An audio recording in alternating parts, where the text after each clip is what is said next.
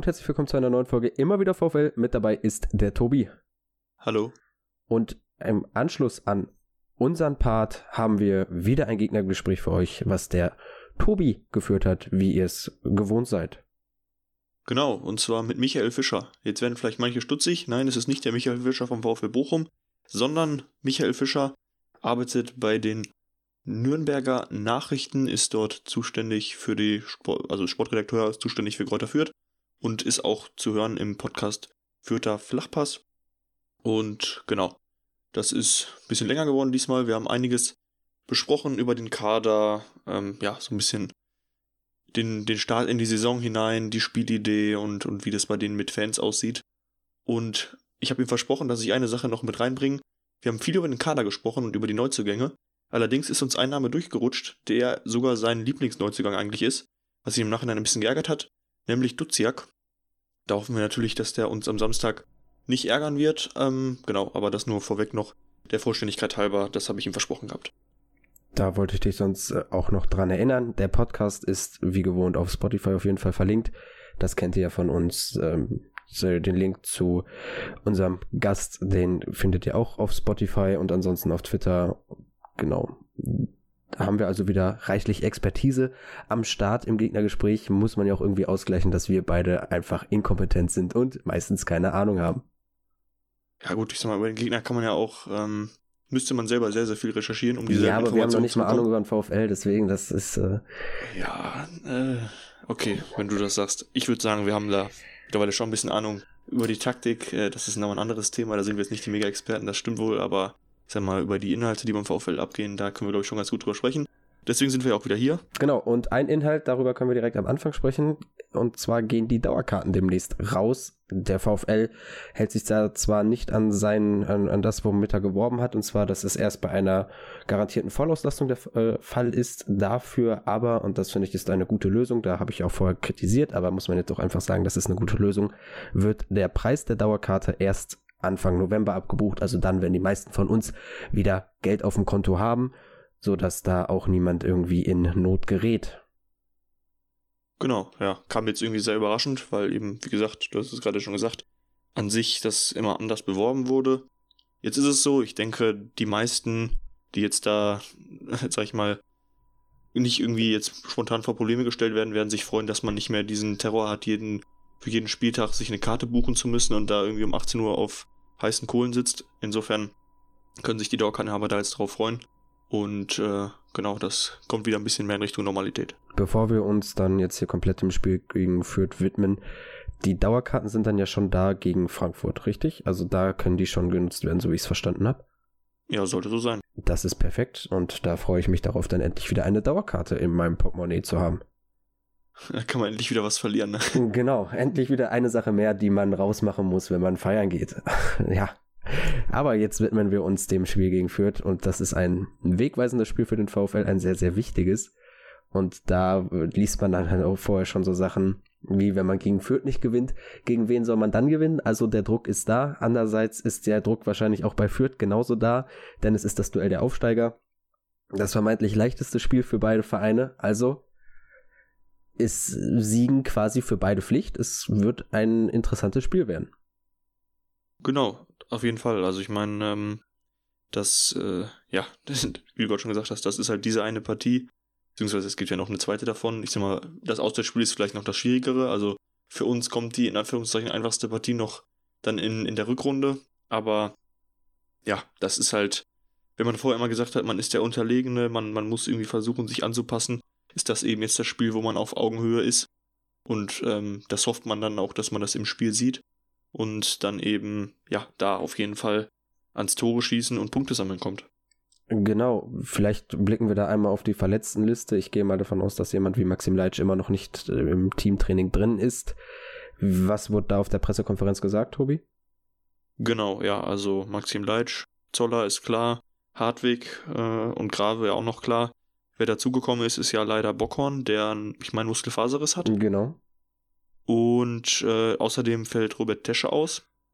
Ich meine, das waren auch muskuläre Probleme tatsächlich. Genau, also etwas, was uns auch durch die Saison begleitet, wo man dann auch irgendwann mal wirklich die Frage stellen muss, was macht eigentlich der Athletiktrainer da? Aber das ist wohl was, was man dann erst äh, viel später bewerten wird. Und ich denke mal, die Frage wird auch irgendwo auf der Jahreshauptversammlung wiederkommen. Ja, ist ja, steht ja bald an. mal schauen. Und ähm, ja, dann noch Tom Weiland, aber ich denke mal, das ist äh, ähnlich wie jetzt bei Grave oder Hartwig jetzt keiner von den Spielern, die jetzt unbedingt für den Spieltagsfrage auch äh, gerade auch in Frage kämen. Insofern, ja, der nur der Vollständigkeit halber, er ist auch nicht dabei. Ist, glaube ich, wieder ins Training so ein bisschen eingestiegen, aber ja, ich meine, wie gesagt, war jetzt sowieso niemand, der irgendwie bis jetzt eine Rolle gespielt hätte. Genau. Genau. Umso schöner, dass halt dann im Angriff Danny Blum wohl wieder Fortschritte macht. Im Testspiel hat er einen guten Eindruck gezeigt. Eduard Löwen genauso. Also ich gehe mal davon aus, dass Löwen auf jeden Fall in der Startelf sein wird. Ob es am Ende Blum auch in die Startelf schafft, ich weiß nicht, ob da was auf der Pressekonferenz genauer gesagt wurde. Aber er ist da und er hilft uns auf jeden Fall gegen Fürth weiter, weil das ist, denke ich, ein Gegner, wo Blum dann doch seine äh, Qualitäten sehr gut zeigen kann.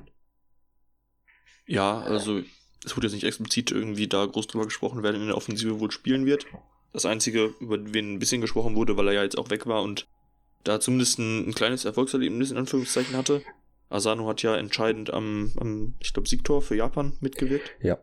Ähm, und äh, ich glaube, am Ende war es ein Eigentor oder so. Also es war nicht so, dass er den Ball jetzt selber komplett über die Linie gebracht hätte, aber zumindest einen, einen großen Teil des Tores geht da auf ihn. Auf jeden Fall ähm, hat er die Reisestrapazen, deswegen ist so ein bisschen die Frage, ob er jetzt wirklich ein Kandidat für die Startelf ist. Ansonsten ähm, hat Reis bei ihm nochmal betont, dass er eben sehr flexibel ist, was uns allen ja auch klar ist. Er hat ihn auch explizit nochmal als Variante für die 10 genannt, was ich durchaus mal interessant fände und vielleicht natürlich auch eine Option ist, äh, wenn man sagt, man will gegen Fürth mal ein bisschen offensiver spielen, also dass man im Mittelfeld eben noch einen offensiveren dazu nimmt, kann das eine Variante sein, dass eben Asano dann reinrutscht. Und ähm, ansonsten wo du gerade bei Danny Blum warst, dazu noch kurz zwei Worte. Auf der PK wurde dazu nichts gesagt, aber ich denke auch, er hat ja im Testspiel eine durchaus ja, ansprechende Leistung gezeigt, hat ein Tor geschossen und hat damit auf jeden Fall ein paar Minuten verdient, wie ich finde. Und wenn er nicht in der Startelf stehen, also ich glaube nicht unbedingt, dass er in der Startelf ist, weil wir da eben die spritzigen anderen Jungs auch noch haben, aber zumindest wird er, denke ich mal, eingewechselt werden. Genau, da gehe ich eigentlich auch von aus. Wer dann am Ende in der Startelf steht, das könnte natürlich Holtmann Asano sein über die Flügel mit Polter im, im Sturm und dann im Mittelfeld hast du Rex Vijay, Löwen, Osterhage, der ja auch eine Option ist, der auch einen guten Eindruck gemacht hat gegen, äh, ja gut, jetzt fällt mir der Name nicht ein, aber im, im Testspiel gegen die. War das Nijmegen? Das könnte sein, ja. Da hat er ja auch einen guten. Vielleicht haben wir gegen die auch mal anders gespielt. wir haben gegen so viele Holländer gespielt, aber Niederländer gespielt, aber ja, auf jeden Fall in dem Testspiel hat er einen guten Eindruck gemacht, hat ja auch 90 Minuten durchgespielt da bin ich mal gespannt, ob er jetzt dann gegen Fürth auch ein paar Minuten sammeln wird. Wer dann ja hinten wieder in der Bundesliga spielen wird, ist Gamboa, der jetzt ja zum Glück wieder da ist, wo Bockhorn ausfällt, auch wenn er noch nicht bei 100% ist, kann man halt froh sein, dass das jetzt gerade so passt. Muss man halt hoffen, dass äh, Gambo sich da nicht irgendwie dann auch noch verletzt, weil dann haben wir auf jeden Fall ein Problem. Ja, da, da fand ich es auch schade, dass da nicht nochmal nachgefragt wurde, weil ich sag mal, ähm, also ich gehe auch davon aus, dass Gambo spielen wird. Er hat das Testspiel gehabt, da hat man jetzt schon gesehen, dass er eben, ja, er, er hat wieder ein bisschen Spielpraxis bekommen. Er, denke ich, kann das auch äh, annehmen. Also das Gute ist ja am Ende, es war bei ihm ja nur in Anführungszeichen die Verletzung am Arm, was jetzt für einen Fußballprofi nicht so ähm, entscheidend ist wie eben eins der, der, der Beine. Und insofern denke ich, ist es da auch leichter wieder reinzukommen, weil er eben jetzt da nicht irgendwie langsam wieder die Belastung steigern muss, weil der Arm eben de facto nicht, nicht zu viel Belastung hat. Natürlich arbeitet auch viel mit den Armen, weil er ja nicht der größte ist.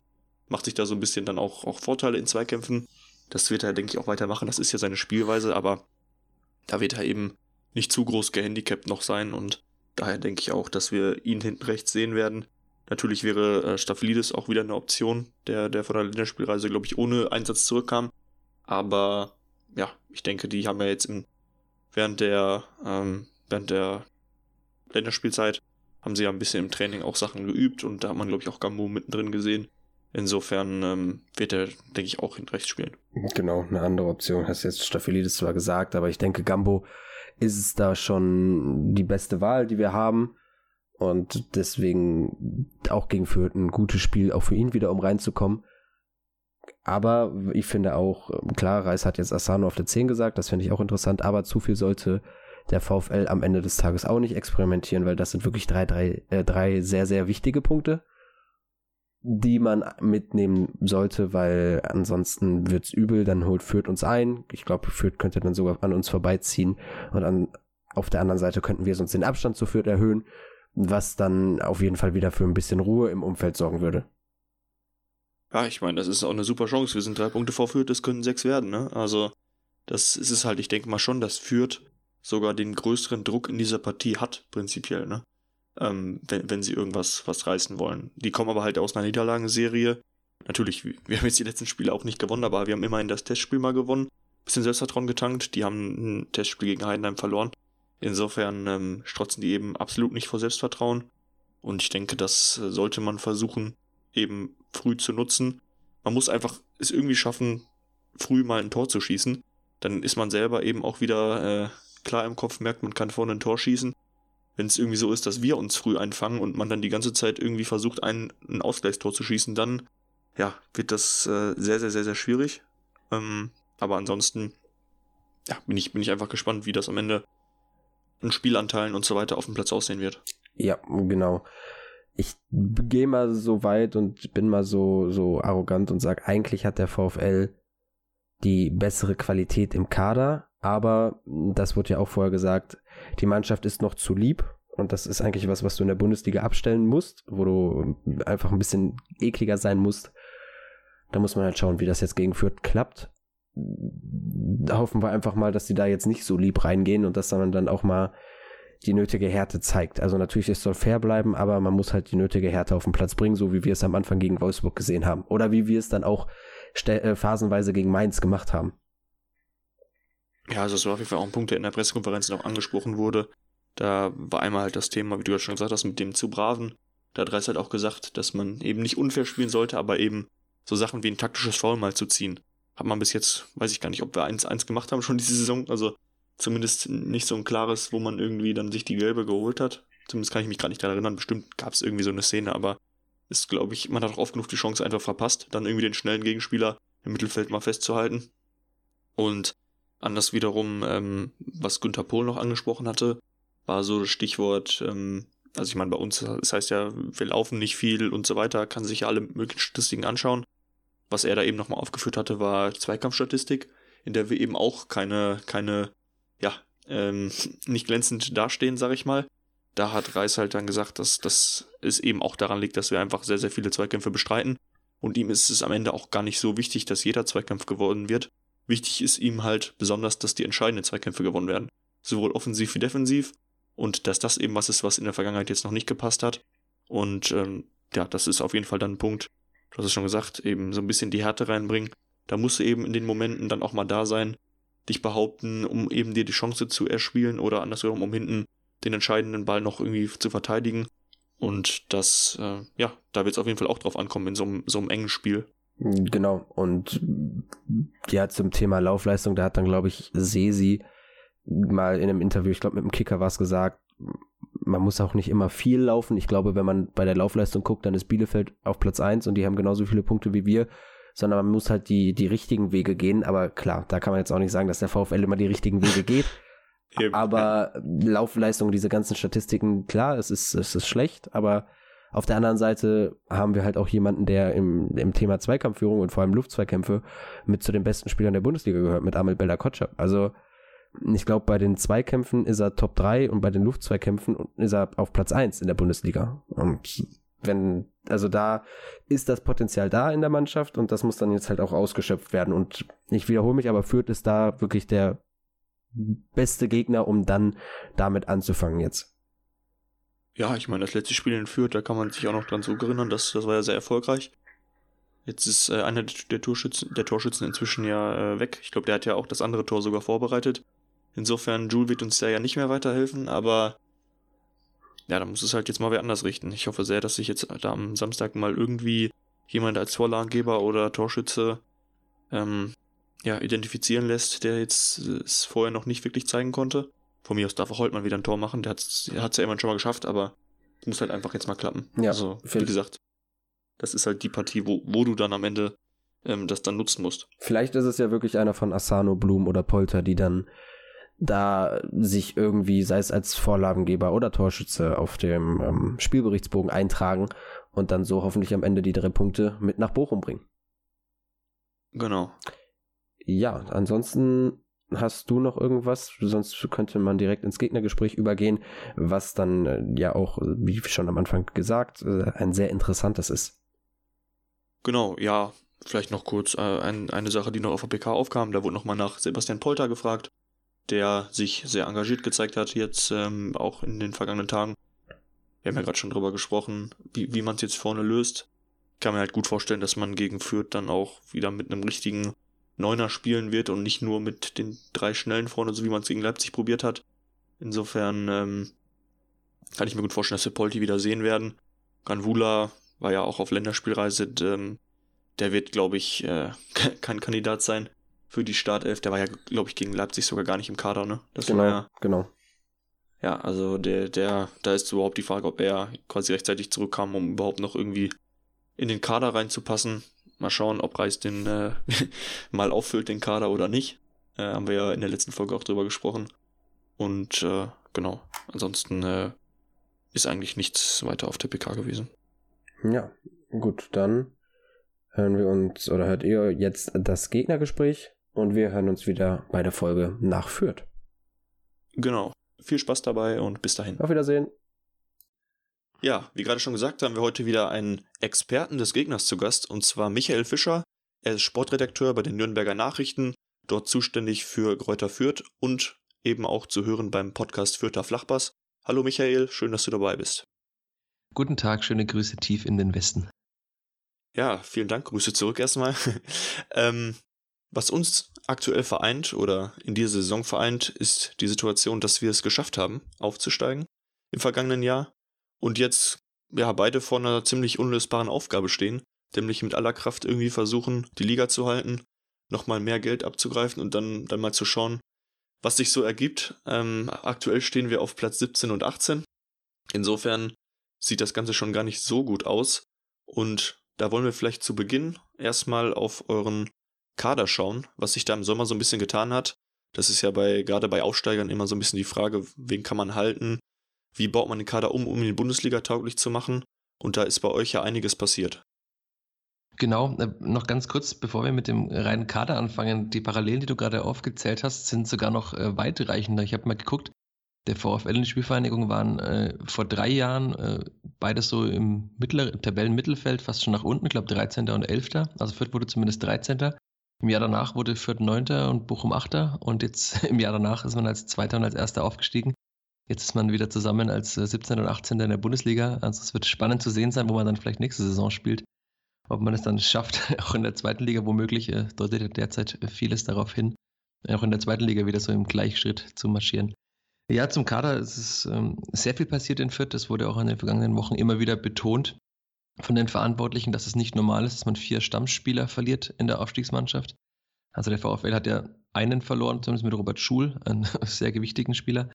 In Fürth aber auch, also wer zuletzt die deutsche Nationalmannschaft gesehen hat, hat äh, gemerkt, dass da David Raum auf der linken Seite gespielt hat als linker Verteidiger, der in Fürth ausgebildet wurde, 15 Jahre hier im Verein gespielt hat. Äh, in der vergangenen Saison hatte er ein Tor und 13 Assists, war damit der beste Vorlagengeber in Fürth. Und also da muss man schon sagen, der fehlt sehr, sehr, wird schmerzlich vermisst, äh, fehlt hier sehr stark weil eben seine Dynamik über die linke Seite unnachahmlich war. Das hätte man in Fürth nicht geglaubt, als alle dachten in der Saison zuvor, als Maximilian Wittek ging, dass, dass jetzt auf der Linksverteidigerposition eine große Lücke entsteht und die hat dann David Raum bravourös gefüllt, hat sich schon im Januar äh, 21 für die Bundesliga empfohlen, ist dann nach Hoffenheim gewechselt, wo er jetzt ja derzeit auch spielt und ich wage mal zu behaupten, wenn er nicht nach Hoffenheim gewechselt wäre, spätestens nach der U21 EM und dann auch nach dem Olympiaturnier, wäre er wahrscheinlich äh, zu anderen Vereinen in der Bundesliga gewechselt. Aber das kann ja noch passieren. Wer auch noch gegangen ist, ist Sebastian Ernst, den man ja auch als Zweitligaspieler derzeit jetzt noch kennt, der wieder nach Hannover ist, zu seinem, also in die Heimat zumindest zurück. Ähm, kommt ja aus Niedersachsen, hat auch 13 Scorerpunkte letztes Jahr ähm, gehabt, war als Zehner sehr, sehr wichtig für die Mannschaft, sehr laufstark, auch im Pressing sehr wichtig, ist immer hoch angelaufen neben den beiden Stürmern. Dann hat man noch äh, ziemlich spät Anton Stach verloren, also da dachte man vor der vergangenen Saison auch, ja, mal gucken. Also der kam als äh, Ergänzungsspieler, als Perspektivspieler aus der zweiten Mannschaft ähm, des VfL Wolfsburg. Hat es dann so als Einwechselspieler erstmal ein paar Spiele geschafft, in den Kader zu kommen. War dann aber so ab ungefähr so einem Drittel der Saison Stammspieler, hat dann ja auch sogar, also bei dem Spiel gegen den VfL in der vergangenen Saison, das der VfL in Fürth gewonnen hat, hat er sein erstes äh, Zweitligator geschossen und da war Stefan Kunst als damaliger U21-Nationaltrainer eben zu Gast im Rohnhof und hat ihn dann darauf hin, also wahrscheinlich nicht nur wegen des Tores, aber aufgrund seiner Leistungen, zur U21-Nationalmannschaft berufen und da hat er ja dann auch bei der ähm, EM noch gespielt. Und er ist dann für dreieinhalb Millionen nach Mainz gewechselt. Das ist für Fürth gut, weil man äh, knapp vier Millionen Verlust gemacht hat in der Saison zuvor, im Corona-Jahr. Also das hat man fast ausgeglichen mit diesem Transfer. Aber er war als äh, ballstarker Sechser, der viel erobert hat äh, an Bällen und der auch das Spiel ganz gut verlagert hat, immer wieder gute Pässe, hatte sehr gute Technik, auch einen guten Abschluss. Ähm, hat Mainz sich gedacht, für dreieinhalb Millionen ist es ein Schnäppchen. Und dann ist auch noch Paul Jäckel gegangen, als äh, junger Innenverteidiger, der ja auch schon in der U21-Nationalmannschaft gespielt hatte, zu Union Berlin. Da ist jetzt gerade noch nicht Stammspieler, aber er hat auch seine Einsätze bekommen in der Dreierkette bei Union. Und also das sind, eine, kann man sagen, dreieinhalb oder fast vier Stammspieler weg. Dazu ist noch Mergi Mavrei als langjähriger Spieler, auch schon 35, glaube ich, zu Türkgücü gewechselt. Er hat keinen Vertrag mehr bekommen in Fürth. Der war also ja auch mal in Bochum davor. Also ist zwar genau, schon länger also her, aber den, den kennen wir alle noch. Der, glaube, der kam bei uns sogar irgendwie von unten hoch, war dann noch recht jung. Genau, er kommt ja ursprünglich, glaube ich, aus Hanau, aber er hat dann auch in, in Bochum gespielt, war, war, ja zweimal auch in Fürth und ähm, war natürlich als, als Innenverteidiger sehr abgeklärt, sehr ballsicher und so, hat ja auch viele Spiele gemacht in der vergangenen Saison ist dann ein bisschen in Ungnade gefallen in Fürth, weil er unter anderem so ein bisschen leicht antisemitische Posts geteilt hat, wo Israel auf der Landkarte nicht mehr zu sehen war. Da gab es damals ja vor ein paar Monaten diese Diskussionen. Ähm, ist er auch angeblich im Training mal negativ aufgefallen. Das hat aber niemand mitbekommen, weil das ein Training unter Ausschuss der Öffentlichkeit war. Das soll es auch Probleme gegeben haben.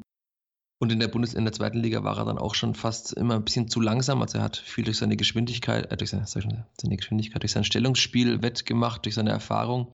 Aber man hat schon gemerkt, wenn er ins Laufduell gehen musste, war das teilweise kritisch. Und da hat man sich halt gedacht, man macht jetzt einen Cut. Ähm, wahrscheinlich, es sagt zwar niemand offen, aufgrund der Vorfälle neben dem Platz, aber halt auch aufgrund des Alters und der zumindest abnehmenden Leistung auf dem Platz. Ja, ich sag mal, mit dem Tempo ist es ja eine Liga höher dann doch nochmal deutlich schwieriger, weil eben viel, viel, viele schnellere Spieler, sag ich mal, dann doch unterwegs sind, ne? Ja, das haben wir ja auch in Fürth schon äh, sehr stark gemerkt. Also gegen Mainz zum Beispiel, auch, auch jetzt, die Innenverteidigung ist noch zu langsam. Also das wird beim VfL nicht anders sein.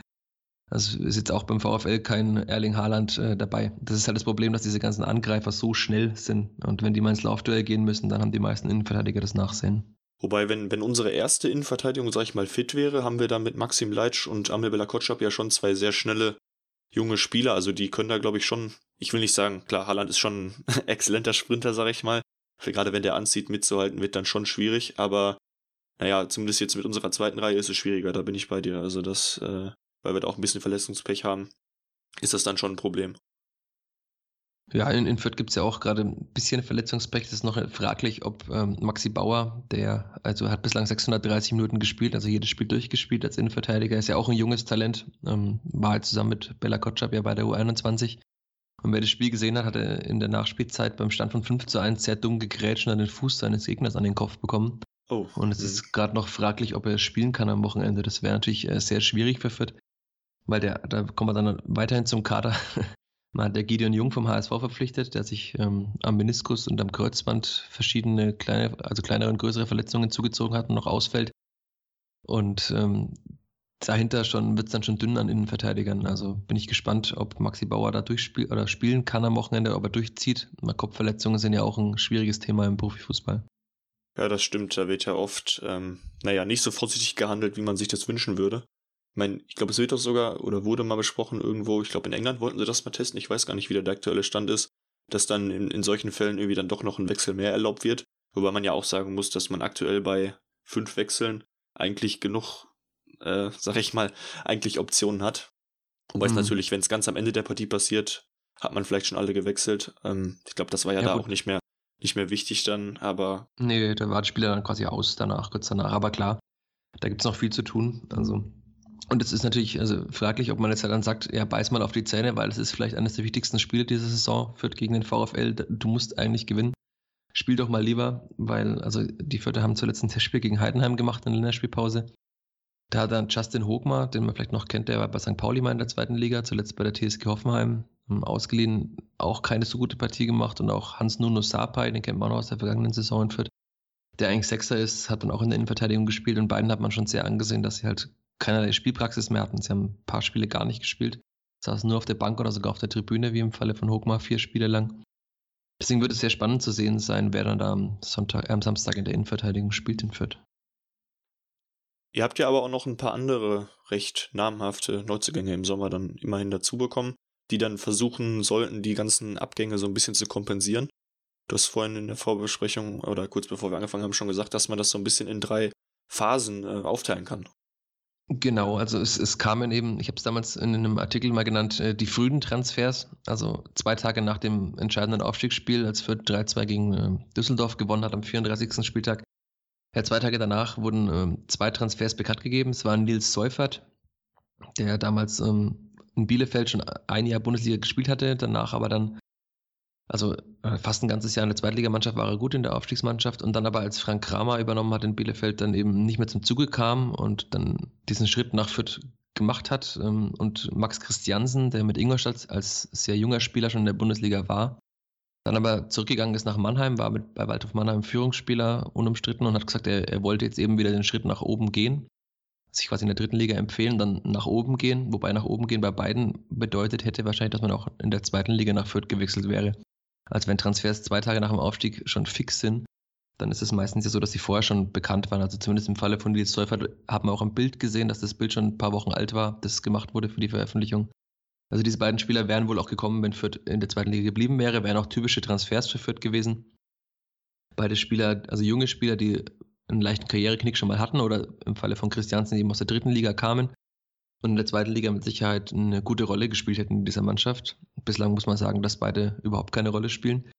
Dann kamen sehr viele Leihspieler. Also man hat unter anderem eben Justin Hogmar geholt aus Hoffenheim als Linksfuß-Innenverteidiger, kann auch so diesen Halbverteidiger in der Dreierkette ganz gut spielen. Ähm, hat auch am Anfang gespielt, äh, die ersten drei Spiele. Hat dann in Mainz ein sehr schlechtes Spiel gemacht und seitdem war er vier Spieltage lang nur auf der Tribüne gesessen. Hat Stefan Leitl auch gesagt, ähm, dass man ihn schützen wollte, dass der Junge sich das sehr zu Herzen nimmt. Also Zitat. Und ähm, man nicht von einem jungen Spieler sofort erwarten kann, dass er in eine Führungsrolle schlüpft. Man hat dann auch noch äh, Jessic Nankamp von der Hertha äh, geholt. Der hat äh, 45 Minuten bislang gespielt für Fürth im ersten Testspiel gegen die Bayern Amateure. War da, fand ich, der beste Mann auf dem Platz, hat mit, war sehr dynamisch, äh, sehr durchsetzungsstark, hat ist ja ein bulliger Spieler. Hätte der Mannschaft wahrscheinlich sehr gut getan im, im Angriff. Also das ist ja auch ein Problem momentan beim VfL Unentführt, dass man zu wenig Tore schießt. Und ähm, hat sich dann am Tag nach diesem Testspiel im Training das Kreuzband gerissen und äh, macht seitdem seine Reha in Berlin. Und dann kam auch noch Adrian Fein. Also da gab es, es war sehr ungewohnt für Fürth, dass da tagelang schon in den Medien drüber spekuliert wurde. Wechselt Fein nach Fürth? Ja, es hängt noch an der Leihgebühr. Bayern wollen ihn eigentlich gerne verkaufen. Da gab es sehr viele Diskussionen drüber. Und dann hat man ihn eben ausgeliehen für ein Jahr. Stefan Leitl hat dann auch gesagt, das ist ein Wunschspieler von ihm, absoluter Wunschspieler. Sie wollten ihn schon mehrere Jahre lang haben, es hat aber nie geklappt, weil Fein eben auch in die Bundesliga wollte. Also er hat ja er ist bei den Bayern ausgebildet worden, hat dann in Regensburg Zweitliga gespielt, beim HSV war er auch mal ein Jahr lang sehr gut. War dann zuletzt an die PSW Eindhoven ausgeliehen in den Niederlanden ne, und hat dann da aber nur zehn oder elf Spiele gemacht. Das heißt, hinter ihm steckt auch eine, eine schwierige Zeit. Also er hat halt einfach keine Spielpraxis. Das war ihm sehr stark anzumerken und bislang hat äh, Fein 22 Minuten gespielt. Also er wurde am ersten Spieltag eingewechselt, hat er 20 Minuten gespielt. Und dann wurde er nochmal bei der Hertha zuletzt, also vor ein paar Wochen, eingewechselt für zwei Minuten. Und aber jetzt war er dann auch mehrmals nicht im Kader und Stefan Neidl hat auch gesagt, ähm, also hat ihn schon ein bisschen öffentlich angezählt und in die Pflicht genommen, dass er besser trainieren müsse und dass es in der Bundesliga nicht nur als Aufsteiger um Ballbesitzfußball geht, ähm, wie vielleicht noch in der zweiten Liga, sondern auch die Arbeit gegen den Ball sehr wichtig ist und dass Fein jetzt nicht unbedingt der geborene Grätscher und Zweikämpfer ist, sondern eher so ein Feinfuß, also vielleicht der beste Fußballer in dieser vierter Mannschaft. Hm, das ist gerade noch schwer das zusammenzubringen. Ich bin gespannt, ob er am Wochenende jetzt wieder im Kader stehen wird. Das ja. sind eben die, die drei Leihspieler. Und dann hat man eben noch, es hieß immer wieder von Rashida Susi vom äh, Geschäftsführer Sport, dass es fraglich ist, äh, wann man die Spieler bekommt. Äh, man muss geduldig sein, als Fürth stünde man am Ende der Nahrungskette, was Transfers angeht. Und dann hat sich tatsächlich sehr lang gezogen. Also man hat, glaube ich, so sechs Tage vor Deadline Day hat man Jetro Willems geholt als Linksverteidiger, was ja quasi an der Ersatz für David Raum war, der ja schon im Januar nach Offenheim ging. Der kam quasi in, in Anführungszeichen aus der Arbeitslosigkeit. Also er, er, hatte keinen Vertrag mehr bei der Eintracht in Frankfurt bekommen, war auch davor verletzt. Also er hatte eineinhalb Jahre kein Pflichtspiel mehr gemacht.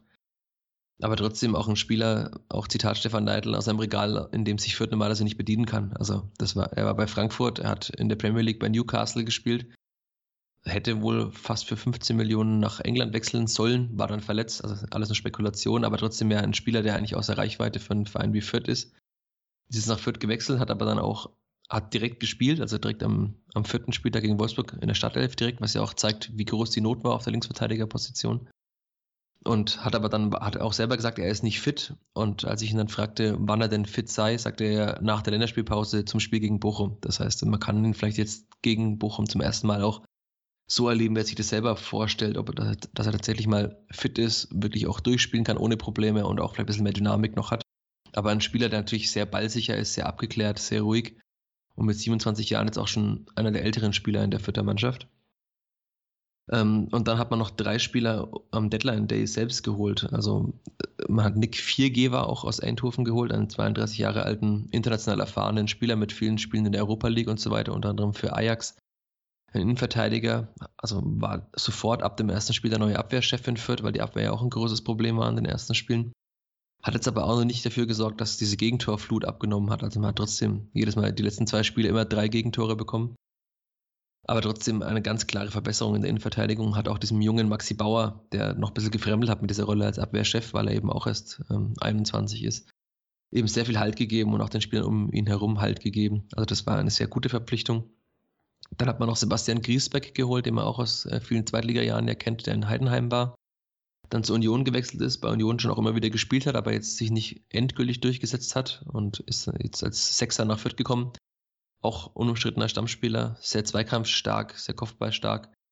Also auch eine gute Verpflichtung. Und dann hat man noch äh, Cedric Itten ähm, ausgeliehen. Das war ein Leihspieler. Ich habe ihn jetzt aber mal unter die späten Verpflichtungen ähm, gepackt. Der in St. Gallen ähm, in der Schweiz eine sehr gute Torquote hatte und dann zu den Glasgow Rangers gewechselt ist, nach Schottland, da jetzt aber noch nicht endgültig den Durchbruch geschafft hat und erstmal für eine Saison ausgeliehen ist nach Fürth, ein sehr kopfballstarker Spieler weil man in Fürth auch gemerkt hat, dass man mit diesem Ballbesitzfußball aus der zweiten Liga eben in der Bundesliga sich manchmal schwer tut. Auch der Spielaufbau von hinten raus ist gefährlich, wenn man nicht so ballsicher ist wie vielleicht noch früher, weil die Gegner noch früher pressen. Und es war bislang kein Spieler im Aufgebot, den, den man so als Zielspieler vorne anspielen konnte mit hohen Bällen. Und das ist jetzt Itten auf jeden Fall. Es ist halt ein großer Spieler, physisch starker Spieler, hat gegen Bayern sein erstes Tor jetzt dann geschossen in der Nachspielzeit mit einem guten Kopfball aber hat jetzt auch die letzten beiden Spiele dann auch nicht mehr von Anfang an gespielt, sondern kam nur noch von der Bank und war auch zuletzt bei der Schweizer Nationalmannschaft. Also es wird auch fra fraglich sein, ob er dann am Wochenende direkt von Anfang an dabei sein darf. Also ich sag mal, wenn die europäisch unterwegs waren, dann äh, ist es ja immerhin oder nochmal einfacher, als wenn die auf einem anderen Kontinent waren. Also ich sag mal, bei uns zum Beispiel Silver Ganvula hat auch lange keine Rolle gespielt oder spielt auch wahrscheinlich diesmal wieder keine Rolle, weil er eben wieder aus dem Kongo erst wiederkommt. Ähm, halt natürlich schwierig, wenn die Spieler dann erst spät wieder da sind. Dann hilft sie in diese Länderspielpause nichts anderes wiederum. Wie du gerade schon gesagt hast, Nietro Willems zum Beispiel kann die Zeit dann gut nutzen, um eben fit zu werden. Da, das wünsche ich ihm persönlich natürlich schon. Ich hoffe natürlich nicht, dass er dann am Samstag schon die Superleistung gegen uns zeigt. ähm, aber ja, muss man mal schauen, wie dann, welche Spieler die, die Länderspielpause für sich nutzen konnten. Ne? Ja, das Problem, also in Anführungszeichen Problem daran ist natürlich, ist es für einen Spieler wie jetzt Maxi Bauer oder auch wie Armin Bella Kotschap immer gut, auf diesem hohen Niveau international zu spielen, bevor man jetzt ein Testspiel gegen einen vierten Zweitligisten oder jetzt in Bochum gegen den niederländischen Erstligisten spielt. Also das hilft diesen jungen Spielern ja auch, auch wenn Bella Kotschap jetzt nicht so viel gespielt hat, aber äh, Maxi Bauer hat ja zwei Spieltage, äh, zwei Spiele durchgespielt als Innenverteidiger. Und es gibt natürlich so einen jungen Spieler, da ist ja jedes Spiel wichtig auf diesem hohen Niveau. Andererseits haben sie in Fürth äh, viel Standards trainiert, weil das ja ein großes Problem ist in Fürth, diese Standardschwäche. Wenn natürlich dann etatmäßiger einer von beiden Innenverteidigern eineinhalb Wochen nicht da ist, wenn man Standards trainiert, ist auch schwierig. Also das ist halt dann auch immer zweischneidiges Schwert, aber als Fürth ist man natürlich stolz, dass man, also bei der U21 EM waren ja sogar die meisten Spieler im Kader ausführt und jetzt hat man schon wieder mit Leveling und Bauer zwei Spieler in der U21. Das macht natürlich, also für einen Ausbildungsverein, den man sich ja auch nennt, ist natürlich ein, ein gutes Zeichen, dass man eben es immer wieder schafft, Spieler auch in die Nationalmannschaft zu bringen. Deswegen gibt man die Spieler auch gerne ab, wird dann auch seine Spieler gerne freigestellt für, den, äh, für Olympia, was andere Vereine ja nicht gern gemacht haben. Weil sie eben sagen, ähm, es ist ihre Pflicht, auch das zu machen, weil das ist, sind sie den Spielern auch schuldig. Also sie haben sich in Fürth ähm, in den Fokus gespielt und dann dürfen sie auch mit der Nationalmannschaft unterwegs sein. Das ist ja sicher auch ein Argument, was man, was man dann vorbringt, wenn man neue Spieler holen will, eben zu sagen, hier, du kannst dich bei uns präsentieren, entwickeln. Und ähm, wenn man ihnen dann die Chance verwehrt, wäre das ja auch so ein bisschen äh, frech, sag ich mal. Genau, also da habe ich im Sommer im Trainingslager lange auch mit Rashida Susi gesprochen und mit Stefan Leitl, die auch beide sagten, dass halt Fürth mittlerweile wieder für junge Spieler eine interessante Adresse ist, weil man den Spielern nicht nur verspricht, du kannst bei uns Spielzeit sammeln, sondern man gibt den Spielern eben die Spielzeit. Also Fürth war letztes Jahr eine der jüngsten Mannschaften, ich glaube sogar die jüngste. Also je nachdem, wer halt gerade gespielt hat, aber auf jeden Fall eine der jüngsten Mannschaften der zweiten Liga. Ähm, mit sehr vielen Spielern, die sich in den Fokus eben gespielt haben. Fürth hat auch das meiste Geld äh, bekommen durch diese Local Player Regelung, weil man viele junge Spieler auch hatte. Also Jamie Leveling, Maxi Bauer, David Raum waren ja alle Spieler aus der eigenen Jugend. Ähm, hat er dann auch noch Timothy Tillmann jetzt wieder geholt, der ja mit 15 damals aus Fürth wegging zum FC Bayern für 500.000 Euro. Das ist auch immer krass zu erwähnen. Also wenn man nicht in Fürth unterwegs ist, äh, hat man das vielleicht gar nicht mitbekommen, aber der ist damals wirklich 2016, äh, 2015 als 16-Jähriger zum FC Bayern gewechselt, zusammen mit seinem Bruder Malik, der jetzt ja auch bei den Bayern einen Profivertrag unterschrieben hat. Und ist jetzt wieder zurück in Fürth seit eineinhalb Jahren oder ein Dreivierteljahren.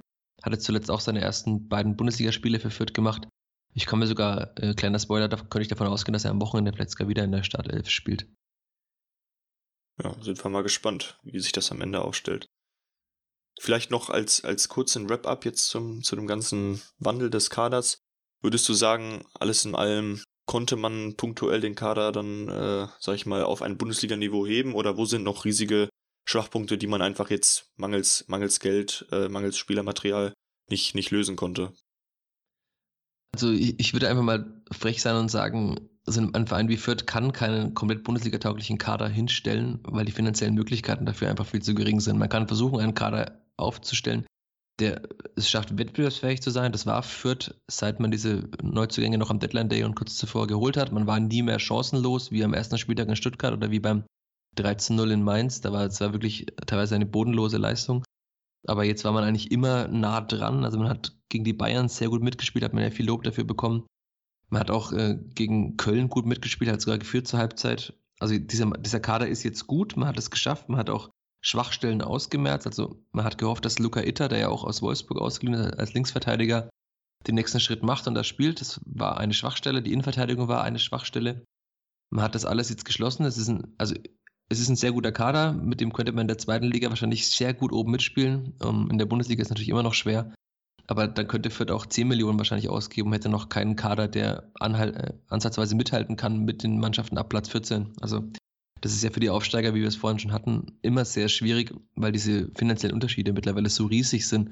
Also was Augsburg oder Mainz mittlerweile für Umsätze haben, sind ja dreistellige Millionenbeträge. Und äh, Fürth hatte zuletzt halt 22,6 Millionen Euro Umsatz. Ähm, das ist natürlich äh, dann krass.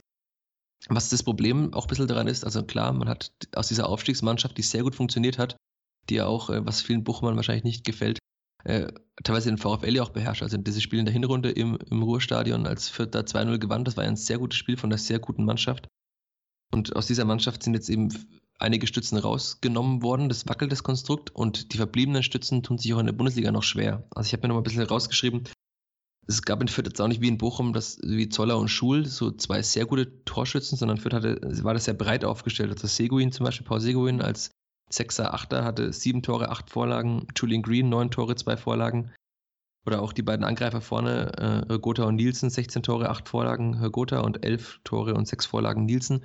Und diese ganzen Spieler tun sich momentan noch sehr, sehr schwer in der Bundesliga ähm, anzukommen. Also Fürth hat bislang fünf Tore geschossen, davon waren zwei Elfmeter von Gotha. Gotha zum Beispiel aus dem Spiel noch gar kein Tor, Nielsen kein Tor. Das ist eben das, das große Problem. Also man hat gehofft, dass diese Spieler sich auch in der Bundesliga weiterentwickeln. Das tun sie wahrscheinlich auch, aber zu, zu langsam, langsam, um, ja. zu langsam, um eben mitzuhalten. Also klar, wenn man nach sieben Spieltagen einen Punkt hat, dann ist es eben die Entwicklung zu langsam, das kann man ganz klar sagen. Aber man hat die Schwachstellen, weil deine Frage war, die Schwachstellen adressiert, man hat überall Spieler gefunden. Auch das Mittelfeld ist wieder kompakter jetzt, seit, seit der Griesbeck mitspielt zum Beispiel, weil er eben sehr zweikampfstark ist. Und das Problem ist halt, man hat jetzt nicht diesen klaren Scorer vorne drin, wie jetzt der VfL vielleicht mit äh, Simon Zoller hatte, der aber jetzt ja auch leider, also leider aus Bochumer Sicht, aus Fürther Sicht vielleicht glücklicherweise ausfällt. Ja, ja, ich meine, der war bei uns an allen vier Toren beteiligt, ne? Seitdem haben wir keins mehr geschossen. Also das ist, äh, fällt halt schon auf, dass sich da sowohl wir, also ihr ja eigentlich noch weniger, ihr habt, habt immerhin mal getroffen gegen Bayern, gegen Köln. Ich meine, gut, gegen Köln haben wir auch getroffen, aber es ist halt schon ein bisschen länger her. Wir haben uns da jetzt in den letzten Spielen sehr schwer getan, einfach mal den Ball über die Linie zu bringen. Da ist natürlich die Hoffnung, dass das jetzt gegen Fürth dann mal besser läuft. Du hast gerade schon gesagt, ihr habt jetzt einen Punkt nach sieben Spielen. Wie ist denn, ich sag mal, ist natürlich immer schwierig in der Bundesliga. Man wird jetzt sicherlich nicht zufrieden sein mit dem Saisonstart. Aber wie, wie bewertet man das? Wie ist so die Stimmung in, in Fankreisen im Verein? Also man kann das natürlich sehr gut einschätzen. Also natürlich ist es in Fürth so, dass jeder sagt, diese, diese Bundesliga ist ein Geschenk. Es hat ja jahrelang niemand gedacht, dass Fürth überhaupt mal in die Bundesliga aufsteigt. Sie galten ja damals so zwischen 2000 und 2010 so als die unaufsteigbar. Man wurde irgendwie jedes Jahr Fünfter, hat immer gut mitgespielt, aber ist am Ende irgendwie immer, hat man es nicht geschafft. Dann ist man ja 2011, 12 aufgestiegen in die Bundesliga. Und das war für Fürth ja schon ein Jahrhundertereignis. Keiner dachte, dass das überhaupt mal vorkommt. Und dann ist man gnadenlos abgestiegen mit 21 Punkten und dann dachten alle, okay, das erleben wir nie wieder, dass Fürth in der Bundesliga spielt. Und es nochmal geschafft zu haben, ist überhaupt schon für Fürther Verhältnisse ein riesiger Erfolg. Auch wenn man natürlich den Etat anschaut anderer Vereine. Also Fürth war auch in der zweiten Liga kein großer Verein. Deswegen kann man das ganz gut einschätzen. Aber natürlich muss man auch sagen, dass nach ähm, sieben Spielen mit einem Punkt, noch dazu ist man im Pokal beim SV Babelsberg ausgeschieden nach Elfmeterschießen, man hat in der Vorbereitung kein Spiel gewonnen, unter anderem gegen Ingolstadt und also Ingolstadt 1 zu 1 und gegen Würzburg, die ja Vorletzte der dritten Liga sind, 0 zu 1 verloren. Man hat insgesamt eins der letzten 15 Spiele gewonnen. Da kann man natürlich sagen, dass Euphorie ist gar kein Thema mehr in Fürth. Also diese Euphorie, die Aufsteiger womöglich haben, die sie mitnehmen und dann auch zu einem kleinen Höhenflug ansetzen und da vielleicht mal Punkte sammeln, die man später gut gebrauchen kann, das ist natürlich alles weg in Fürth. Aber es ist jetzt nicht so, dass man sagt, der Trainer steht irgendwie zur Debatte oder irgendwas. Aber natürlich ist der Druck trotzdem da.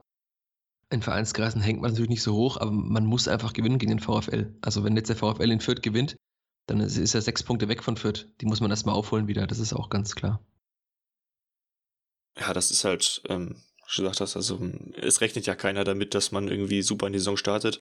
Und diese, diese Euphorie mitzunehmen, ist ja bei euch nochmal deutlich schwieriger, wenn dann eben wichtige Stützen wegfallen und sich der, das Gesicht des Kaders ja dann schon deutlich geändert hat. Ich meine, gut, bei uns sind auch einige dazugekommen, aber ich sag mal, der Kern, abgesehen von Robert Joule, ist eben geblieben, wobei der uns schon deutlich fehlt. Das äh, will ich jetzt auch nicht. Aber muss man verstehen, weil das Wetter ist ja so schön in den Vereinigten Arabischen Emiraten. Er hat ja jetzt kürzlich irgendwie Anfang der Länderspielpause dann nochmal ein Interview gegeben, wo er dann plötzlich so meinte, ja, ach, Bundesliga wäre doch nochmal geil. Also, keine Ahnung, da, dann nach so kurzer Zeit irgendwie dann zu sagen, dass das sportliche Niveau da doch nicht so ist, wie man sich das vorgestellt hat, das hätte ich ihm vorher sagen können, ne? Aber mhm. gut, muss man akzeptieren. Er, er, hat, er hat die Scheine gesehen, er wollte das Wetter genießen. Ist, ist dann so.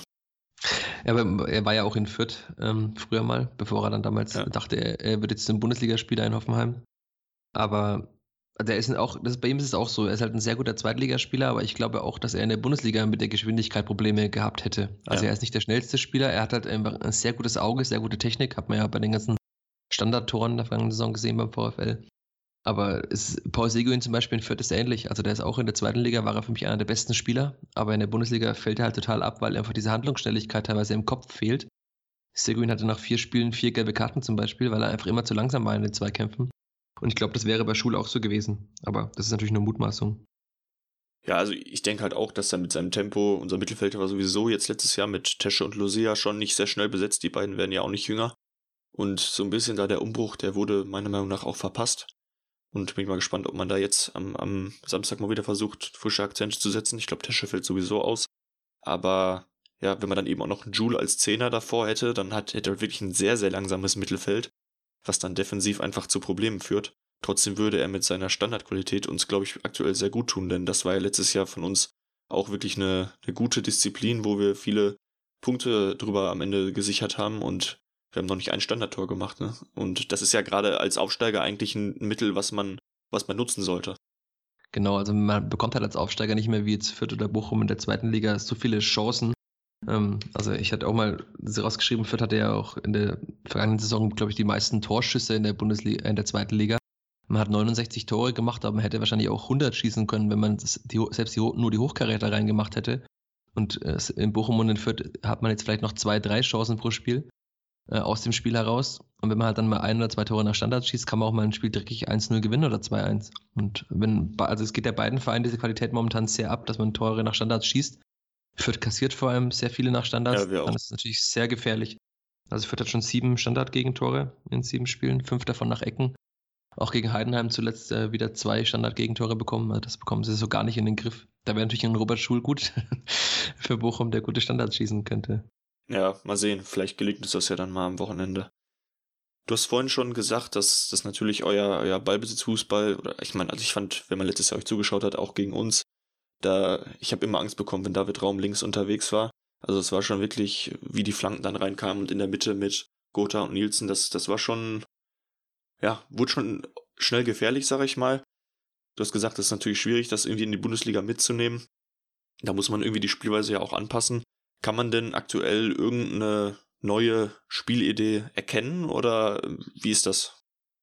Es ist bislang noch sehr gegnerabhängig. Ich habe mich da lange mit Paul Seguin unterhalten, der ja so der Mittelfeldchef in Fürth ist, der Taktgeber, der sich auch als Achter sogar nach hinten hat fallen lassen, so abkippen zwischen die Innenverteidiger, sich den Ball geholt hat. Also der ist unumstritten der Chef auf dem Platz, also er ist wahrscheinlich der beste Ansprechpartner, um über sowas zu sprechen. Und er hat auch gesagt, wir versuchen uns noch. Das ist zwar eine bittere Erkenntnis nach sieben Spieltagen, aber sie suchen gerade noch so ein bisschen nach dem, nach dem besten Weg in der Bundesliga. Also man hat ähm, zu Saisonbeginn in Stuttgart mit einer Fünferkette gespielt wovon ich immer schon sagte, dass man Fürth kann das einfach nicht. Also offenbar, da sind die Abstände einfach zu groß, das ist nicht eingespielt. Man hat wohl auch die Spieler nicht dafür. Und dann hat man am, am zweiten Spieltag, erstes Heimspiel gegen äh, Bielefeld, wieder mit diesem Erfolgssystem gespielt, mit der Formation 4-4-2, mit dieser Raute, mit dem sehr kompakten, spielstarken Mittelfeld, mit sehr spielintelligenten Spielern. Also da war halt dann äh, Segui natürlich, Julian Green, das sind ja alles Spieler, die sehr ballsicher sind, ähm, sehr gute Technik haben. Und das hat gegen Bielefeld auch geklappt, weil halt Bielefeld einfach eine Mannschaft auf Augenhöhe ist. Ich kann mir auch vorstellen, dass man das jetzt am Woche wieder versuchen wird, gegen den VfL zu machen, auch dominant zu spielen. Aber es ist auch klar, dass Fürth nicht gegen die Bayern 4-4-2 mit einer Raute ganz dominantes Spiel bestimmen kann. Aber man war halt da ein bisschen auf der Suche. Also man hat dann gegen die Bayern mal in einem 4-3-3 gespielt, ist dann mit, wirklich mit drei Stürmern vorne angelaufen. Aber es ist schon immer noch dieses 4-4-2, ist schon immer noch so äh, State of the Art in Fürth, um es so zu sagen. Aber es ändert sich natürlich, es ist immer sehr fluide. Also dann lässt Seguin sich mal fallen, dann schiebt er mal auf die 10 mit nach vorne vor. Aber es ist wirklich momentan, man kann nicht sagen, dass das die Formation, das System, mit dem Fürth spielt. Man will weiter dominant sein, man will aggressiv sein. Stefan Neidl hat gesagt, seine vierte Idee ist äh, Identität durch Intensität. Also er will, dass seine Spieler eben immer unterwegs sind. Man ist ja sogar den FC Bayern sehr hoch angelaufen, man ist Köln hoch angelaufen. Das wird man auch gegen den VfL wieder versuchen. Und ich würde mal sagen, dass man gegen, also gegen Mannschaften auf Augenhöhe jetzt führt, gegen Bochum, gegen Bielefeld, vielleicht noch gegen Augsburg, auch versuchen wird, das Spiel ganz klar an sich zu reißen und zu machen. Man hat die Spieler ja eigentlich dafür, um das zu tun.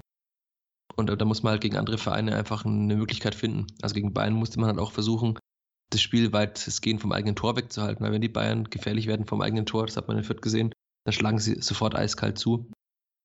Und deswegen muss Fürth eben tatsächlich von Spiel zu Spiel schauen, dumme Fußballphrase, aber man muss sich immer ein bisschen auch an die Gegner anpassen. Das ist halt so als kleiner Verein in der Bundesliga.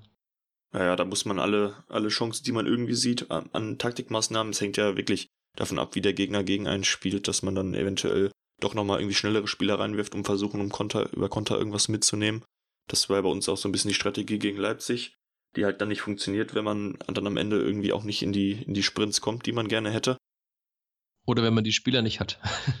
das sind Fürth auch ein Problem. Also Fürth ist halt einfach nicht schnell, nicht schnell genug. Also man hat schnelle Spieler wie zum Beispiel Dixon Abiyama, der in der vergangenen Saison ja der beste mhm. Joker der zweiten Liga war.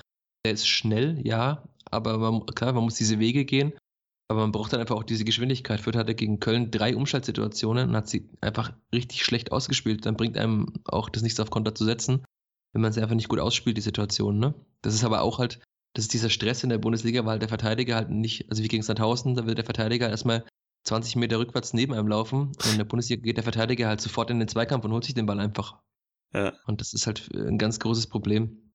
Und Fürth ist allgemein nicht die schnellste Mannschaft, das muss man auch sagen. Also auch die Innenverteidigung ist nicht schnell, hat man ja vorhin schon.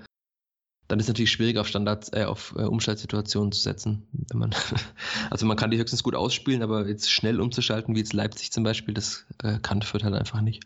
Naja, wenn das Material da fehlt. Ich meine, bei uns war es halt so, wir haben schon wirklich viele schnelle Spieler, haben dann gegen Leipzig auch versucht, mit drei Schnellen vorne zu spielen.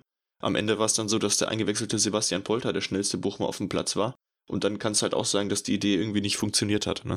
Mhm. Ähm, also, der ist natürlich jetzt auch nicht mega langsam, aber wenn ich mir ihn anschaue, ist das jetzt nicht der, wo ich dann denke, der, der macht jetzt das, das Laufduell und prügelt den Ball rein, nachdem er irgendwie 60 Meter gelaufen ist. Und äh, naja, das haben die anderen halt nicht hinbekommen. Du kannst ja auch mal tippen, wer der schnellste Spieler in Fürth ist. Das ist auch einer bislang, also Topspeed laut äh, Bundesliga offiziellen Statistiken. Topspeed in Fürth ist nicht der Spieler, von dem man es vielleicht erwartet. Das, äh, Spoiler, es ist nicht Dixon Abiyama, der eigentlich so sehr schnell ist. Boah, schwierig. Keine Ahnung. Es war tatsächlich Harvard Nielsen. Also es sieht Krass, nicht so aus, okay. wenn, wenn, er läuft, dass er der schnellste Spieler ist. Ja. Aber er hat irgendwie 34,47 oder so, was jetzt auch kein Topspeed in der Bundesliga ist, ne? Ja. Also er ist in dieser Rangliste auf Platz 38. Den hätte ich nicht der getippt. Vierte. Genau, aber das ist halt, weil er auch viel im Vollsprint natürlich unterwegs ist. Das muss man ja. bei diesen Zahlen ja auch immer sehen. Ne? Er läuft halt sehr viel an, auch bei Umschaltsituationen und so weiter. Aber also es sieht nicht so schnell aus, wenn er läuft. Das wird man auch am Samstag wahrscheinlich, wobei, ähm, vielleicht spielt er ja gar nicht. Das kann auch sein. Er ist nämlich, er ist äh, angeschlagen am Sprunggelenk. Ähm, Stefan Neidl sagte vergangene Woche schon, dass er ähm, wahrscheinlich gegen Bochum nicht spielen wird. Und eine Sprunggelenksverletzung, er ist in der Vorbereitung schon ausgefallen nach einem Schlag auf dem Fuß und so weiter. Also der Fuß ist sehr lediert. Ich kann mir nicht vorstellen, dass man jetzt sagt, äh, spiel unbedingt und fällt dafür die ganze Saison aus. Das ist jetzt auch nicht sinnvoll. Man hat ja Möglichkeiten mit Itten zum Beispiel, mit Abiyama oder auch mit Leveling, der auch schon, schon sogar so ein Tor gemacht hat und unter Beweis gestellt hat, dass er in der Bundesliga auch mitspielen kann. Ja, da muss man dann nicht die Gesundheit riskieren, wenn er, wenn er dann eventuell langfristig ausfallen würde. Das wäre dann schon besser. Da, da bin ich bei dir. Ähm, du hast gerade schon gesagt, du hast dann, oder du erwartest, dass man dann gegen Bochum am Samstag beispielsweise, ja, eher versucht, das Spiel zu machen. Also ich hatte mal geschaut, in den letzten Spielen hängt natürlich auch von den Gegnern ab, hattet ihr jetzt nicht zu viel Ballbesitz, um es mal nett auszudrücken. Aber ich meine, klar, wenn man unter anderem das Spiel gegen Bayern dabei hat, da sieht man halt nicht viel den Ball. aber auch gegen Köln, also auch in der zweiten Halbzeit. Fürth war in der ersten Halbzeit in Köln wirklich gut, aber in der zweiten Halbzeit hatte halt Köln nur den Ball und dieser Baumgart-Fußball mit diesen Wellen, die auf einen zurollen, die haben Fürth einfach eingeschnürt und dann vollkommen verdient das Spiel noch gewonnen. Also da hat man natürlich nicht viel Ballbesitz. Man hatte gegen Bielefeld mehr Ballbesitz, das war bislang, glaube ich, das einzige Spiel. Aber das hatte ich ja vorhin schon gesagt, das sind halt Mannschaften auf Augenhöhe, wo Fürth auch versucht, dominant zu spielen. Und sie müssen gegen den VfL ja dominant spielen. Also der VfL könnte wahrscheinlich auch mit dem Unentschieden auch leben, weil man zumindest einen Konkurrenten äh, auf Abstand halten würde. Aber Fürth muss halt dieses Spiel gewinnen und dann muss man das Spiel natürlich auch machen. Also man kann ja nicht sagen, VfL hast du den Ball und wir äh, setzen auf einen Konter in der Nachspielzeit. Das wird nicht klappen. Ja, ich bin, ich bin echt gespannt, wie sich das auf dem Platz am Ende auswirkt, weil, also ich sag mal, auch auf Bochumer Seite, klar, du hast gesagt, ein Punkt würde uns jetzt sicherlich nicht schaden, da, das stimmt schon, aber anders wiederum ist, ist halt das wirklich eins der Partien, wo du sagst, du hast die Augenhöhe, wo du dann, wenn du drin bleiben willst, die drei Punkte auch mitnehmen musst. Insofern äh, denke ich mal, wird es auch nicht so sein, dass wir da irgendwie auf Unentschieden spielen. Das, das können die Jungs auch eigentlich gar nicht. Also letztes Jahr haben wir, glaube ich, drei Unentschieden gehabt oder so. Oder vier, aber mehr waren es auch nicht. Das ist dann, in der Bundesliga muss man dann eher mal schauen, dass man dann auch mal einen Punkt mitnimmt, aber eigentlich wollen die halt immer gewinnen, wenn, wenn sich die Chance bietet. Insofern bin ich, bin ich sehr gespannt, wie das dann sich am Ende in den Spielanteilen auswirkt, wer dann größeres Chancenfeuerwerk sich erarbeiten kann oder ob das erstmal so ein abgetastet wird, da, da bin ich mir sehr, sehr unsicher, wie man das am Ende am Samstag sehen wird.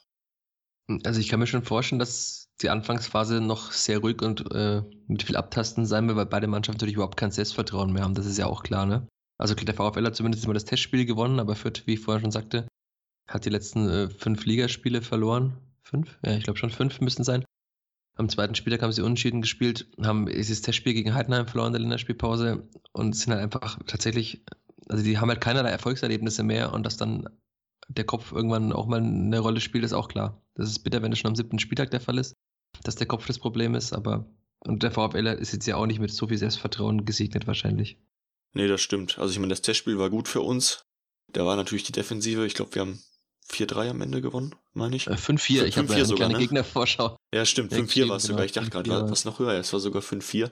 Das, das hat mich aber am Ende, muss ich sagen, war mir das lieber als ein 1-0, weil dann einfach mal ein paar Tore geschossen wurden. Ne?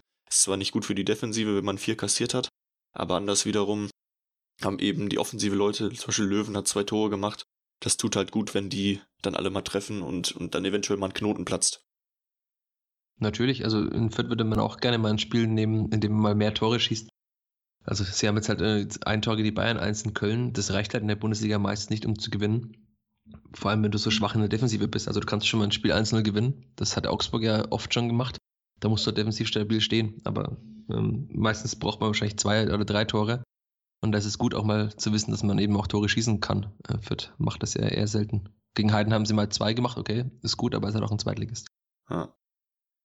Ich würde sagen, zum Abschluss des Ganzen vielleicht noch ein bisschen den Blick schwenken auf die Fans. Bei uns war es so, dass bei den meisten Spielen, ich glaube außer bei dem Auswärtsspiel in Leipzig, das hat ja dann aber auch andere Gründe, äh, ethische, wie auch immer, warum manche da nicht hin wollten, ähm, gingen die Karten eigentlich alle immer weg. Ähm, außer am ersten Spieltag, da war noch ein bisschen Zurückhaltung. Also am, beim ersten Heimspiel, meine ich, war das da. Nee, beim zweiten Heimspiel, so, so rum. Weil da irgendwie ein paar Karten mehr weggingen und dann manche noch ein bisschen vorsichtiger waren. Wie ist das denn Fürth? Wie, wie war da der Andrang nach den Karten? Also man muss ja sagen, dass in Bayern es diesen ganz äh, speziellen Sonderweg mit Markus Söder auch gab am Anfang. Also gegen Bielefeld durften knapp 5700 äh, oder so rein. Ähm, das war dann auch ausverkauftes Spiel. Also das kann man ja auch erwarten, dass ein Bundesligaspiel mit 5700 Zuschauern ausverkauft ist. Dann äh, hat Fürth unter anderem mit anderen bayerischen Vereinen sich schon damit auseinandergesetzt, womöglich zu klagen gegen diese, diesen bayerischen Sonderweg, weil da gab es ja diese 35% Auslastung nur anfangs und das wären in Fürth eben dann auch nur 8000 oder so gewesen. Das wurde dann gekippt, hätte mit 11.740 auslasten dürfen gegen Wolfsburg und es kamen nur 8.740, das heißt, es blieben 3.000 Plätze leer. Das ist dann schon ein krasses Zeichen. Also klar, es war der VfL Wolfsburg, würde man in Fürth sagen. Es war noch äh, in Bayern noch Sommerferien, aber trotzdem 3.000 Plätze ist schon einiges. Und danach das Spiel gegen Bayern kann man natürlich das äh, kaum mitzählen, weil das wäre immer ausverkauft und es war jetzt dann auch gegen Bayern mit 11.740 ausverkauft. Es wäre wahrscheinlich auch mit äh, 16.000 oder 18.000, wie viel dann am Ende reingehen, ähm, wäre es auch ausverkauft gewesen. Ich bin sehr gespannt, wie es jetzt äh, wird ähm, gegen den VfL. Ich kann mir nicht vorstellen, dass es, also sie dürften ja jetzt wieder voll auslasten in, mit der 3G-Plus-Regel in Bayern. Das hat der Markus Söder wieder vorgeprescht und hat gesagt, wenn ihr nur noch PCR-getestete, geimpfte und Genesene reinlasst, dann dürft ihr das Stadion voll machen. Maskenpflicht, Abstandsregeln, alles entfällt. Aber ich kann mir jetzt nicht vorstellen, dass mehr als 10.000 Zuschauer kommen gegen den VfL, weil auch die Euphorie natürlich nicht mehr so groß ist und mit Sicherheit auch viele Fans gemerkt haben in der Pandemie, ich kann auch Spiele im Fernsehen anschauen, ganz gut und ich komme auch ohne zurecht. Dazu kommen die Eintrittspreise, also Fürth hat gegen Wolfsburg zum Beispiel einen Topspielzuschlag verlangt, da haben halt Sitzplätze 50 bis 70 Euro gekostet. Boah. Und äh, das kann sich halt eine Familie dann noch schwerlich leisten, das ist auch klar. Also wenn eine Familie mit äh, Kindern ins Stadion geht und dafür 150 Euro bezahlt für ein Spiel Fürth gegen Wolfsburg, bei aller Liebe, das äh, würde ich mir auch zweimal überlegen, das ist auch klar. Auswärts ist es auch, also Fürth ist ja allgemein nicht die Fanszene mit den riesigen Auswärtsfahrerzahlen, da war schon auch überall noch Platz in den Gästeblöcken, würde ich jetzt mal sagen. Es wird jetzt spannend zu sehen sein. Es gab bislang noch kein Statement von der ähm, aktiven Fanszene in Fürth von den Ultras, äh, ob sie am Samstag ins Stadion zurückkehren. Was man so hört, äh, ist noch das Problem, dass immer noch äh, die Tickets personalisiert sind. Und personalisierte Tickets sind ja äh, für viele aktive Fans seit Jahren ein Ärgernis. Also vor der Pandemie wurde immer dagegen gekämpft, dass es bei Derbys und so weiter personalisierte Tickets gibt, die eben rückverfolgbar sind und so weiter. Das ist derzeit noch der Fall wegen der Pandemie. Aber es gäbe ja auch Möglichkeiten, ähm, Tickets anders oder zumindest anders zu tracken. Also wenn man einen Impfnachweis zeigt, weiß man ja auch, wer im Stadion war und so weiter. Deswegen bin ich noch sehr gespannt, wie das aussieht am Wochenende. Was man so hört, gibt es wohl noch Abstimmungen zwischen Vereinen der Stadt auch, was diese Personalisierung angeht. Aber Stand jetzt waren die Ultras in Fürth ähm, als Gruppe nicht mehr im Stadion seit, ich glaube, Februar 2020. Ist ja in Bochum, glaube ich, ähnlich gewesen. Genau, also wir haben, ich weiß gar nicht, also im letzten Spiel war es irgendwie schon so, dass irgendwie klarer war, okay, die, die, da sind wieder welche zusammen reingekommen. Auch da, wo sie sonst stehen. Ansonsten, ich meine, viele sind ja trotzdem im Stadion gewesen, aber eben nicht als Gruppe. Ähm, und aber organisierten Support gab's halt auch nicht. Ne? Also ich meine, gerade am Anfang jetzt mit der Euphorie ist es trotzdem super Stimmung. Das ist jetzt nicht das Problem. Aber es ist halt irgendwie schon anders, wenn, wenn eben die Gesänge aus der Kurve kommen, als wenn die eben von unten vorgegeben werden, sag ich mal. Und man dann eben auch mal ein bisschen länger als 30 Sekunden irgendeinen Gesang durchhält. Genau, das ist äh, eben eine ganz andere Stimmung. Also in, in Fürth gegen Bayern war zum Beispiel auch super Stimmung im Stadion, es war aber ganz anders. Also es war halt da wurde jeder irgendwie, jeder Zweikampf, den man gewonnen hat, bejubelt. Da wurde bejubelt, wenn ein Spieler mal Lewandowski irgendwie abläuft und den Ball ins Ausdrischt. Da gab es halt immer so wellenförmig. Dann wurde mal irgendwie, wie gesagt, das 30 Sekunden lang gesungen. Da war aber auch zwei Minuten lang Totenstille. Und das finde ich krass. Also in einem Bundesliga-Stadion ist man das einfach nicht gewohnt, dass es einfach 30 Sekunden lang still ist oder auch mal minutenlang still ist. Und äh, aber trotzdem war dann halt, also als Fürth dann das Tor gegen die Bayern geschossen hat zum Beispiel, da war dann, es war halt einfach eine, sagen wir mal, ursprüngliche Stimmung, wie sich es vielleicht so, so Puristen auch vorstellen, die sagen, wir wollen nur spielbezogenen Support und nicht dieses La-La-La-Gesinge.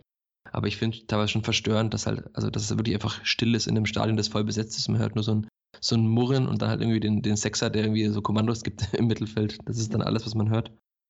Ja, ja, also ich, ich, ich finde halt auch, dass gerade in Deutschland gehört das halt einfach auch dazu, dass, dass die aktive Fanszene da ist. Ich hoffe auch, dass da eben, ja, so langsam das, wir mal, die rechtlichen Sachen wieder so sind, dass, dass es denen auch passt. Äh, ähm, kann ich ja auch verstehen, warum, warum man eben bei der Personalisierung dann äh, sagt, ja, nee, das, da sind wir jetzt kein Freund von. Bei uns gibt es sie aktuell tatsächlich sogar nicht mehr, weil das ein bisschen geändert wurde, wie man den Einlass kontrolliert.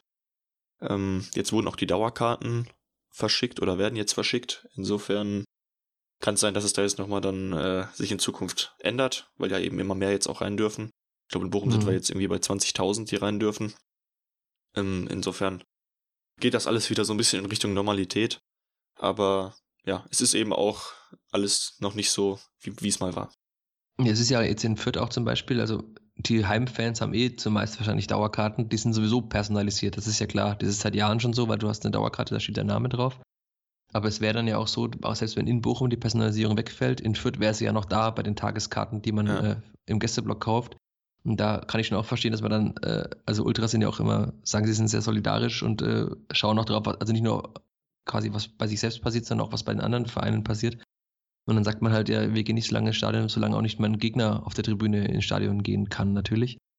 Und also wenn halt jetzt in Fürth so wäre, dass die Gästefans alle ihre Karten personalisieren müssten, die Heimfans nicht, aber halt über ihre Dauerkarten, dann ist, also das verstehen viele wahrscheinlich nicht, aber es ist halt äh, gewissermaßen auch dogmatisch, dass man halt an seinen Idealen festhält. Ja, es wird spannend zu sehen sein, aber wie du sagtest, es geht schon in die richtige Richtung und vielleicht ist es ja im Jahr 2022 dann mal wieder so, wenn vielleicht dieser äh, von Lauterbach prognostizierte harte Winter auch vorbei ist, dass dann auch der Fußball wieder äh, mal wieder schön wird und äh, lautstark in den Stadien. Das, das wünschen wir uns sicherlich alle. Ähm, ich denke, ist dann jetzt ein ganz guter Punkt, um einen Punkt hinterzusetzen. Wir haben jetzt deutlich länger, als ich dir vorher gesagt hatte, gequatscht, aber ich fand es sehr interessant, mal den, den Einblick aus Fürth mitzunehmen auf die verschiedenen Punkte, gerade was sich bei euch im Kader so getan hat. Und würde dir recht herzlich danken, dass du dir die Zeit genommen hast, uns da mal mit Expertenwissen zu versorgen. Sehr gerne. Ich hoffe, es kommt als Expertenwissen an. Ach, auf jeden Fall. Also das, äh, die ganzen Sachen, die, die, die du jetzt so kompakt zusammengefasst hast, die kann man sich ja gar nicht äh, entspannt, sag ich mal, irgendwie selber erlesen. Das ist dann immer angenehmer, wenn man das auf die Ohren bekommt. Und genau. Wie ich schon gesagt habe, vielen Dank, dass du dir die Zeit genommen hast. Mir hat es Spaß gemacht und ansonsten unseren Zuhörerinnen und Zuhörern vielen Dank fürs Zuhören. Schaut mal beim Fürther Flachpass vorbei, beziehungsweise könnt ihr sicherlich auch nach der Partie äh, mal den Fürther Bericht äh, zu der Partie lesen. Ich hoffe natürlich dann, dass er eher kritisch auf die eigene Mannschaft ist. Ähm, Genau, aber ja, das, das ja sehen wir dann erst am Samstag. okay. Vielen Dank auch für, für die Einladung. Also hat mich gefreut. Äh, Fürth ist ja allgemein nicht so bekannt, deswegen ist es immer ganz gut, diesen Verein doch ein bisschen bekannter zu machen. Äh, und es macht ja auch immer Spaß. Danke. Ja, ich denke, das hat auf jeden Fall geklappt. Ansonsten, dann würde ich sagen, bis dahin, macht's gut. Ciao, ciao.